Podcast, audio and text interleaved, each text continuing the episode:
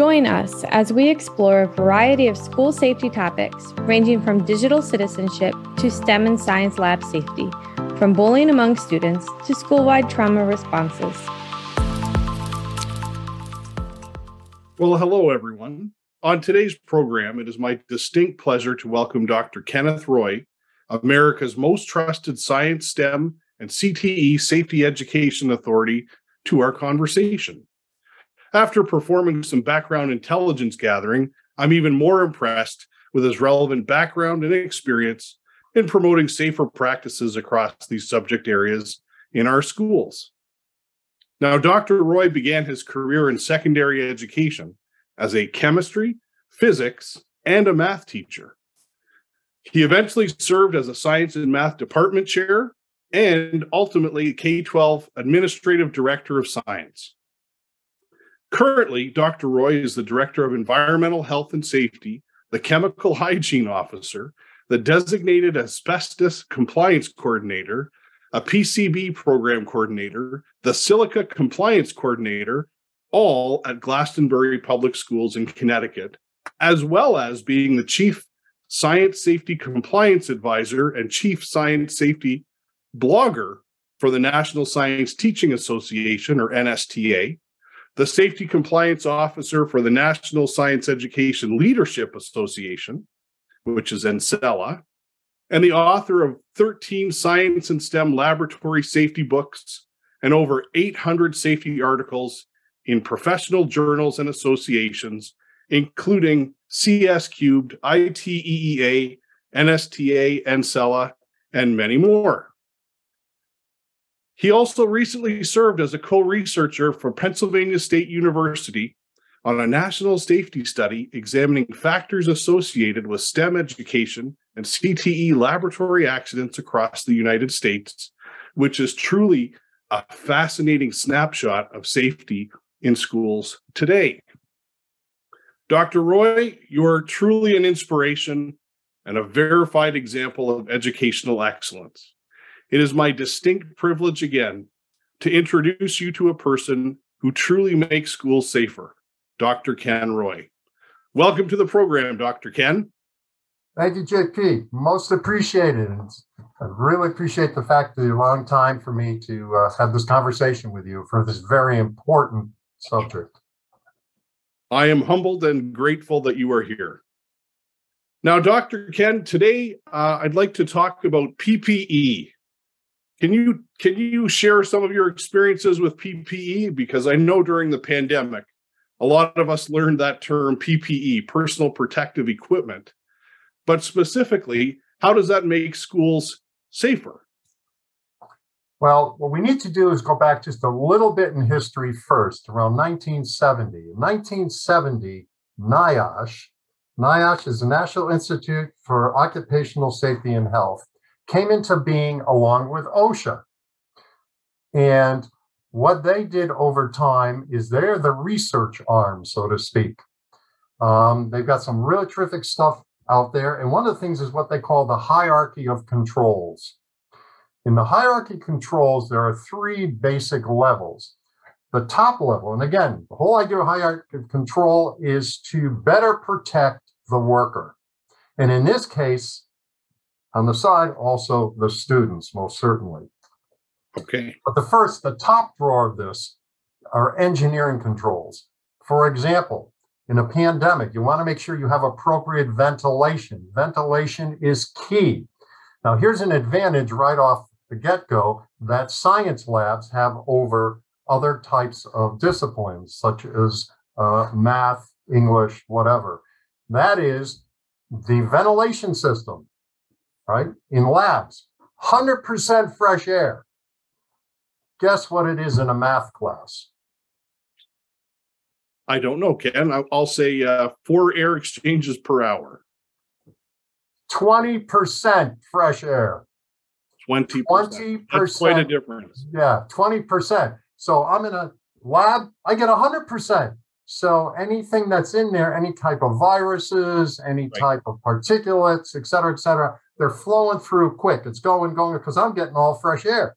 My math class, I only get 20%. Well, where does that other 80% come from? oh, gee, it comes from all the other classrooms in the building. So I'm getting whatever everybody else is producing, I'm breathing it in. All right. So that that that's a big problem. But anyway, so first you have these engineering controls. That's the first line of protection. The second one are administrative protocols, uh, safe operating procedures. All right. What are the basic kinds of things that you need to do to stay safer? It doesn't matter if you're in a classroom of math or you're in a lab, whatever the case. Number three is what you hit on today, and that's PPE, personal protective equipment. Right.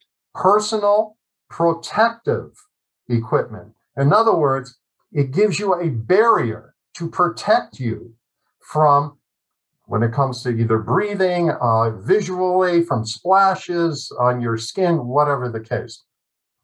This has been really important relative to the case with COVID pandemic, most certainly, uh, as we've all learned in science. But the focus here, most certainly, is in the science, because in the science, remember, during a pandemic, you've got kids supposedly, if they're doing their hands on science, all right, they're close. So we had to adopt all new behavioral standards in addition to the personal protective equipment. So it, right. it goes well beyond the personal protective equipment. And now I can remember personally from from science education, STEM education, CTE, that there were really a handful of what was considered uh, mainstream PPE for students and for the, the teacher to wear. Things like goggles and gloves, lab coats or lab aprons. Uh, have are there differences between, for example, Dr. Ken? I have here a pair of safety glasses and I have a pair of safety goggles. Now, what's the difference between those two and what are the applications specific to each one of those? Gee, yours look just like mine. Isn't that amazing? That's that's just amazing. Anyway, yeah, very important. First of all, there's three basic types of hazards, potential hazards in a laboratory. There are biological hazards, all right, like spores, pollen, uh, bacteria, et cetera, et cetera. Right. Then you have chemical hazards, all right? We all know acids, alkaline, et cetera, et cetera, right? Uh, then thirdly are physical hazards, glassware, springs, projectiles, all that type of stuff. So the comes out is, you know, how do I have that pers- better personal protective effect? What do I use? And you bring up a really good point. The first one, indirectly vented chemical splash goggles, right? Exactly. Indirectly vented chemical splash goggles. This is kind of the answer for all, all right? Because, uh, say, one or two instances, this is the one you can use most certainly. Why? Because this has a flange that goes all the way around. And if you get a splash, it doesn't hit your eye, it protects you. So the point here is if you're dealing with liquid hazards, number one, chemical, biological primarily, right? You're trying to protect the eyes from a splash. This is what you are required, required under mandated legally mandated required. legally under the OSHA PPE standard, the OSHA PPE standard, which is 1910.132, right? Now, Ken, can I stop you there and ask you a question? Because I, I, come from a long lineage of science and STEM teaching, and I can tell you, many of my students thought that that was an appropriate way to wear their goggles or hanging down around their neck. Yeah. I'm assuming that is incorrect. These are for the eyes, not for the forehead or the neck. Right. right. All right. Exactly. And it's funny you mentioned this. A quick, quick aside. When I first started teaching, I was going crazy. I tell 10, 20 times a period to kids, put them over your eyes, put them over your eyes, put them over your eyes. My problem is a legal issue. All right. My problem is a legal issue because we have in the state that I'm in, Connecticut, we have a goggle statute, a goggle statute, which says basically if you're going to have a splash potentially, you must have on indirectly vented chemical splash goggles. Well, if the kid's on the forehead, I know it, and the kid gets blinded because it's not over his eyes, I'm it legally. All right. That's never going to happen. No, right. not going to happen. So what I ultimately turned around and said, okay, kids, When mine are on, yours are on. When mine are off, yours are off. That's it. No in between. And you get only one shot at it. If I catch you once, fine. The rest of the time, you're gone. All right. Because I care. I don't want you to be blinded. And this is what would happen if you did not have this over your eyes. Now, physical hazards, a little bit different. Physical hazards, spring, glass, or etc. Safety glasses with side shields are acceptable. Yep, you got them. You got them. All right. Those are acceptable for use. But again, put this on in a chem lab? I don't think so. Useless. This completely useless, and that opens yeah. up the educator to liability. I'm assuming. Yes, right, and because of the potential exposure underneath, up on top, and on the side. Right. so these are only you find these in physics labs, for example. That's fine. Never in a chem lab or a bio lab, right? But in the chem okay, lab, bio so lab. Gotcha. So yeah, let's review. Lab, if you're using chemicals, liquids, heat, or glassware, absolutely right. indirectly vented chemicals, splash goggles. And I'm sure they need to be certified too. You, these are not dollar store versions, correct, Dr. Ken? No, they must meet the ANSI ISEA Z87.1 D3 standard. The ones in the dollar store, which basically, if you want to convert what I said, in the dollar store, if this gets hit with a projectile, the dollar store type is going to shatter. It doesn't meet the ANSI ISEA standard. That's the problem. And of course, teachers want to save money and they'll see it for a dollar, a dollar and a quarter, whatever. Uh, and they'll, well, and I've seen this. They'll they'll right. buy 24 of them and bring them back to give them hand them out to the class. Again, useless. Now there's one other little catch. All right. This type is either indirectly or directly. All right. Right now, these caps, they're closed. So it's indirectly vented. When the caps are open, now all of a sudden it is directly vented because the liquid can go through right. the hole at the top. Now, I have an anecdote. I was in a class one day and the a kid comes up in the middle of a chem class and says to the teacher, Oh, gee, my cap fell off. can, can I have a new pair? The teacher says, Oh, don't worry, Johnny. I'll give it to you at the end of the period. Just finish up the lab. Wait, really?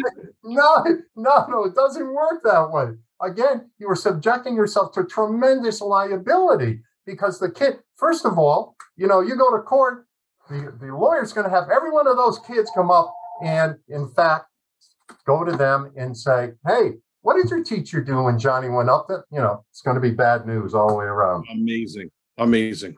Yep. And now let, us just stick with protective eyewear because well, let me ask you this: Are they uh, used once and disposable, like nitrile gloves, or how do people typically maintain their protective eyewear, Doctor Ken? Yeah, basically, what you want to do is you need to sanitize and or disinfect them. Now, here's the catch: we have goggle sanitizers. In other words, UV cabinets. You put them in there, and teachers saying, "Oh yeah, just put them in there, turn them on." whatever the length of time, usually 20 minutes, three minutes, whatever, take them out and, and they're good to go. Well, wait a minute. The goggle sanitizer, the UV, is only good for biologicals. In other right. words, anything on this goggle that's biological, virus, bacteria, whatever, right? That the will be eliminated by that UV, UV bulb. Yeah. It, they're done. They're done. All right. However, chemical residue, physical participant, you know, whatever it is. No, that that doesn't do anything for that. So the bottom line is this.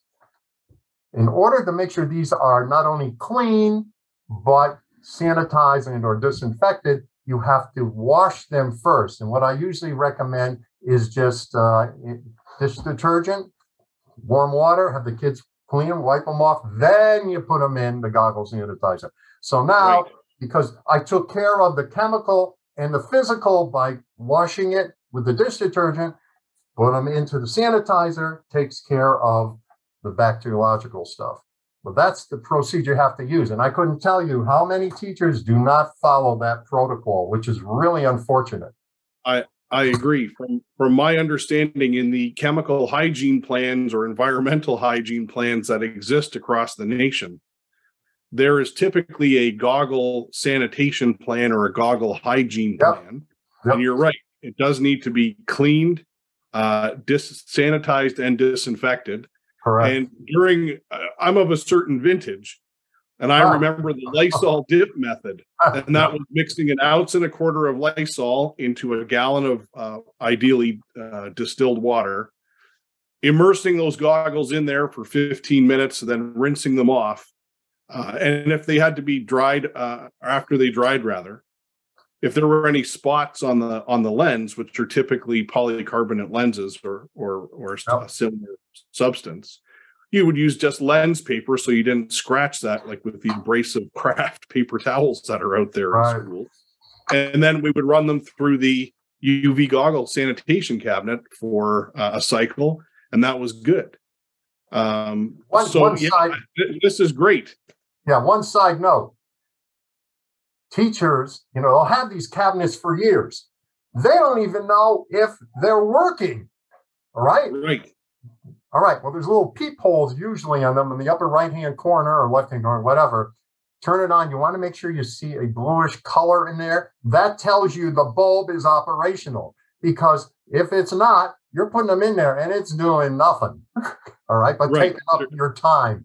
All right. That's all it's doing. So you want to make sure that the you know goggle sanitizer is working the way it is designed to work. Now, having said all that, they are expensive. And one alternative that I don't necessarily advocate, but it does work, certainly are using alcohol wipes.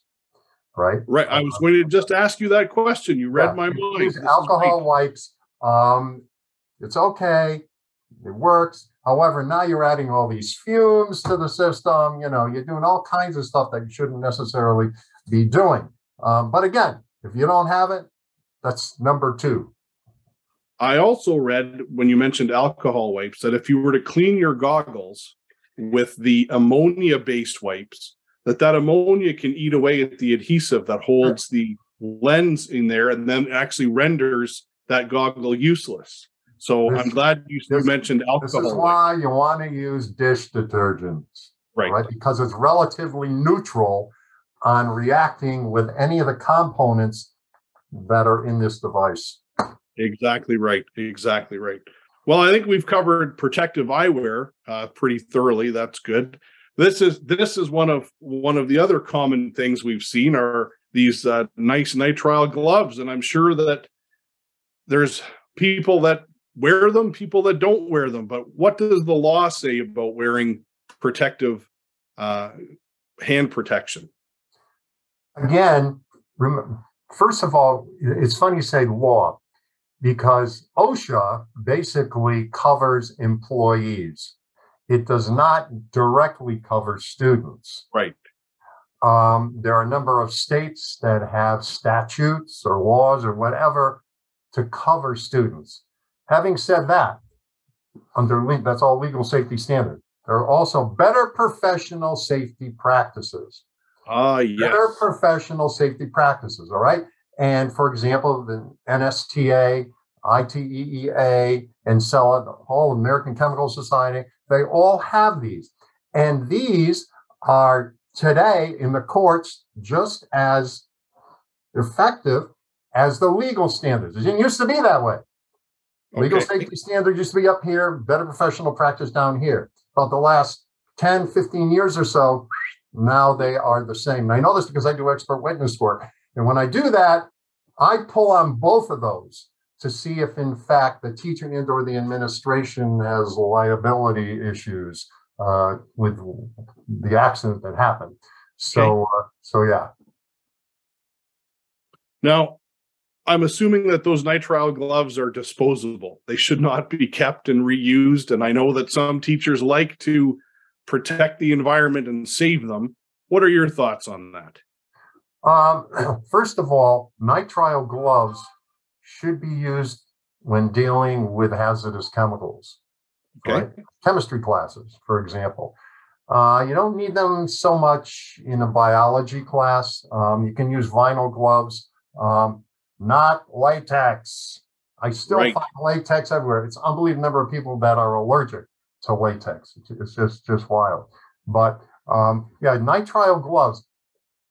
There are some gloves that, depending what you're dealing with, right, you may want to dispose of appropriately um, because you cannot necessarily disinfect them or sanitize them or clean them off, whatever. Uh, the other thing, big thing is, is there a tear in the glove? Right. You wear it after so long. Uh, you have fingernails; they can cut, make a slit in that, and you've got to train the students. Very important. Before they put those gloves on, you check them out. Make sure they're in one piece, so to speak. Right. Mm-hmm. So it's it's not always the things you see. It can also be the things you can't see and dealing with it. Um, most schools at least when I do inspections, I find in the students' lab drawers, they're the gloves. And they use them and they use them and they use them. All right. Um, again, you must clean them off, make sure they are sanitized, clean, then sanitize, disinfect. Um, but again, can I do that for so long? Can they start falling apart? right? So, that, so that's that's the deal. But if you're dealing with something that's really bad news, very serious health risk, whatever, use it once, take it off appropriately, and dispose of them appropriately. And now I want to change uh, subject areas and go to CTE. If you were in a metalworking or a woodworking laboratory, definitely need to wear protective handwear when handling lumber, metal, etc. But those are typically different material. They're not nitrile gloves, they're leather gloves, they're work gloves specific right. to that application. Right. And those get dirty. right. Right. They get but it's visible grease, oil, um, you name it's on it. Um, and I've seen some really ugly gloves in doing some of these inspections. Right, I'm sure like, you have. These, these, have been around for a century. They've got to be. I mean, I can't, you know, they like hold themselves up. Um, so again, uh, again, train the kids. Make sure they're make sure there are no tears, rips, or anything. Uh, and even now, you have a chemical invasion, right? The oil, the grease can go through the material that the glove is made of, and you're exposing the skin, which you, some people have sensitive skin. Uh, they can break out in a rash from it, get an infection, whatever. So, you know, it's the same old story. You need to keep on top of it. Be vigilant, be observant. Before you put any kind of PPE on, inspect it inspect it. And when you take it off, inspect it because whether you're the next user or somebody else, you want to make sure it's in good shape. Thank you very much for that. And now, a lab apron or a lab coat, that's also another barrier or a, a first layer of defense. Would you agree? Absolutely. Absolutely.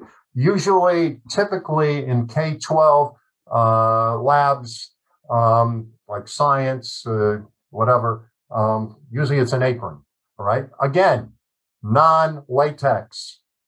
Very, Very important. Very, Very yes. important. Non latex. Again, allergies and sensitivities to that, correct? Absolutely. But again, when you're using that, well, how long can you use it? You know, um, the biggest issues I find are not so much in science in tech ed, it's in the art area.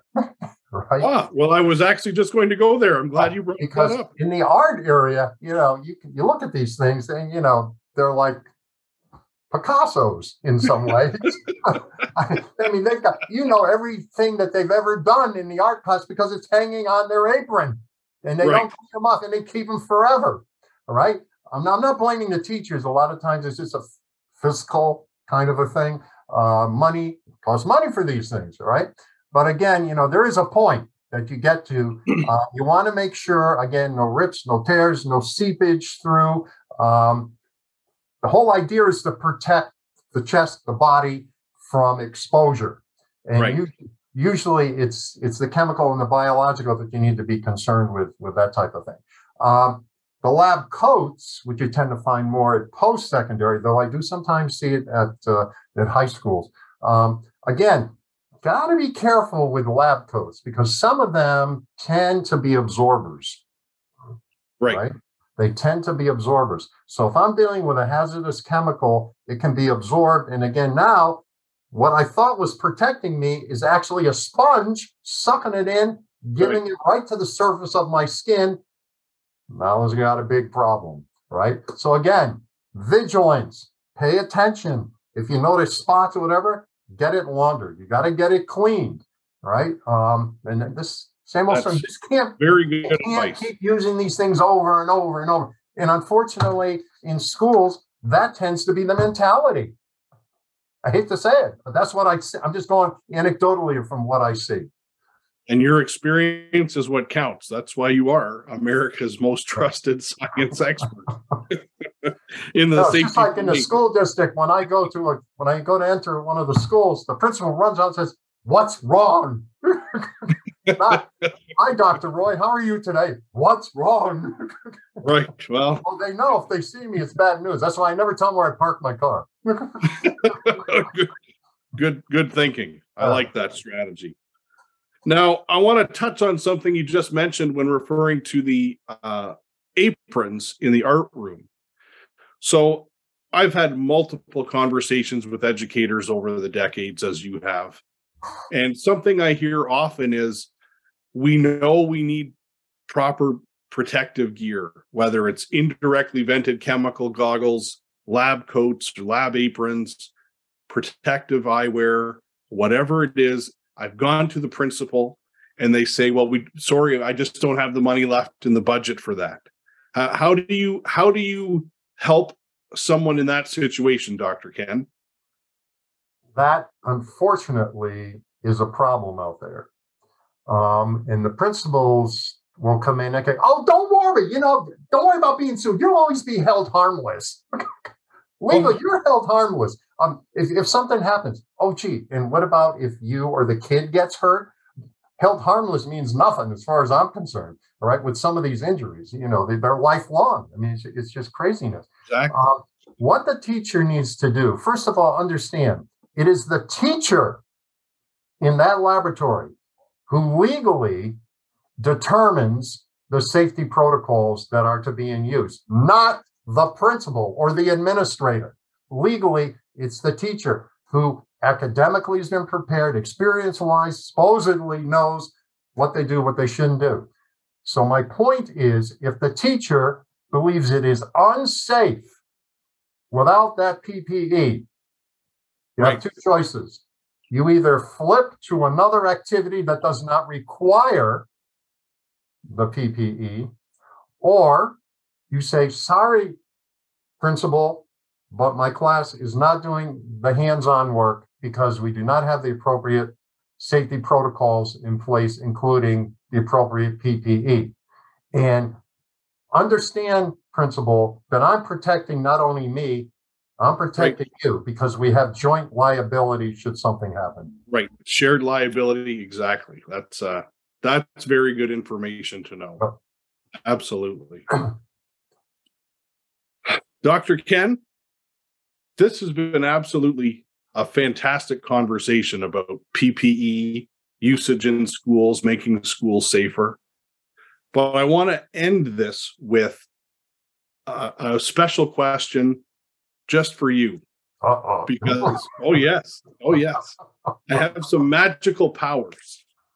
And if, if, if Dr. Ken, if you could make one impact to safety education today with just a snap of your fingers, what would that be?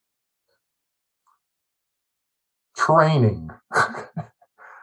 I mean, it sounds like a simple thing, but unfortunately, it's not being done to the degree that it needs to be. We have to know, teachers have to know the legal safety standards they're responsible for, and also the better professional safety practices they're responsible for, because if they are not followed, it will be a very unsafe teaching learning environment. And that is what is key. You want to make changes? It's the teacher. Remember, the teacher's the one that's in charge of safety. Right. They're the ones that have to have the background. They must have the training so they know what to do to make it safer to do the hands on types of activities that you absolutely must have if you're going to understand science, tech ed engineering, and art. Those are the three areas that you find these issues. And like you said, sometimes in other areas as well art, yes. cosmetology, uh, various, there's, there's, inherent risks, I think, across every one of the disciplines that's out there. And and I think you have job security. yes, that's what I often am told. because of that lack of, of appreciation. I, I'm not even sure that's the right word. Probably safety awareness. That yes, raising the level the educational of, sector. Raising the levels of awareness. Now, there is some good news in the safety wars. I do believe things, for the most part, in the science areas and the tech ed have been improving because the microscope is on them because of lawsuits and in other types of things that are raising their level of awareness. Problem, however, is STEM and STEAM courses, right? Because now, supposedly, this is supposed to be joint and it's not happening. In other words, you're supposed to have science, tech ed, and engineering. Well, there's such a shortage with tech ed and engineering, they're having the science people do it.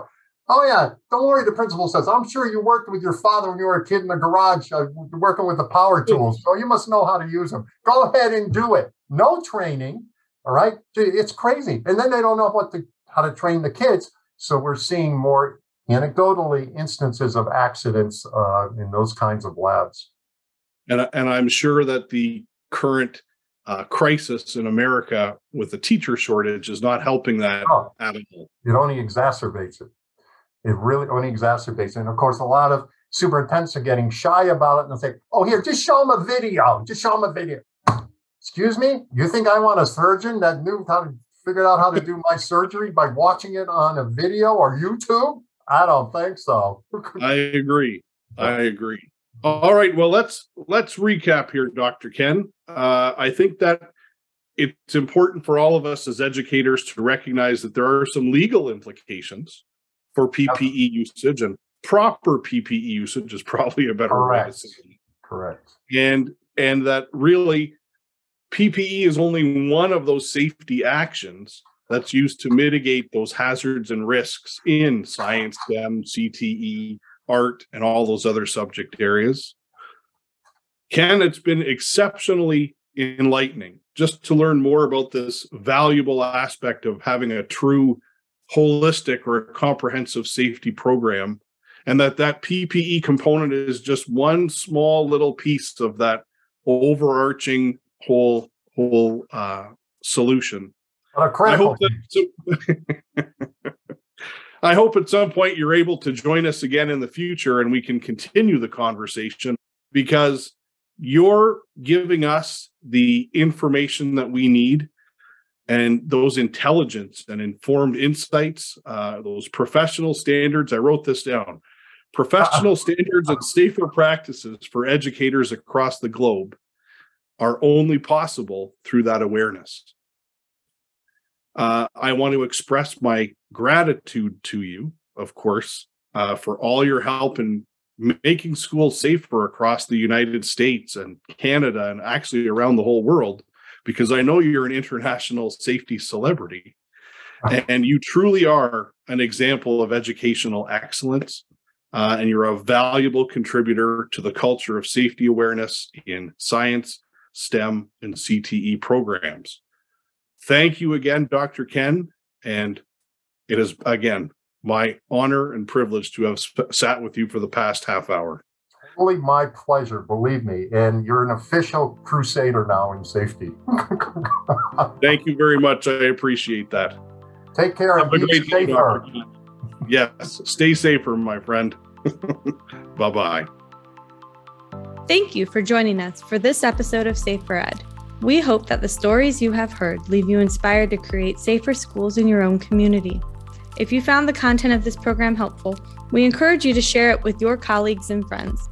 Safer Ed is available to view at edcircuit.com and on YouTube at EdCircuit. Safer Ed is also available as a podcast on your favorite podcast platform. If you have thoughts on this episode or ideas for future topics, please join the discussion on Twitter at EdCircuit and reference the hashtag SaferEd. Thank you for listening, and we invite you to join us for our next episode of Safer Ed.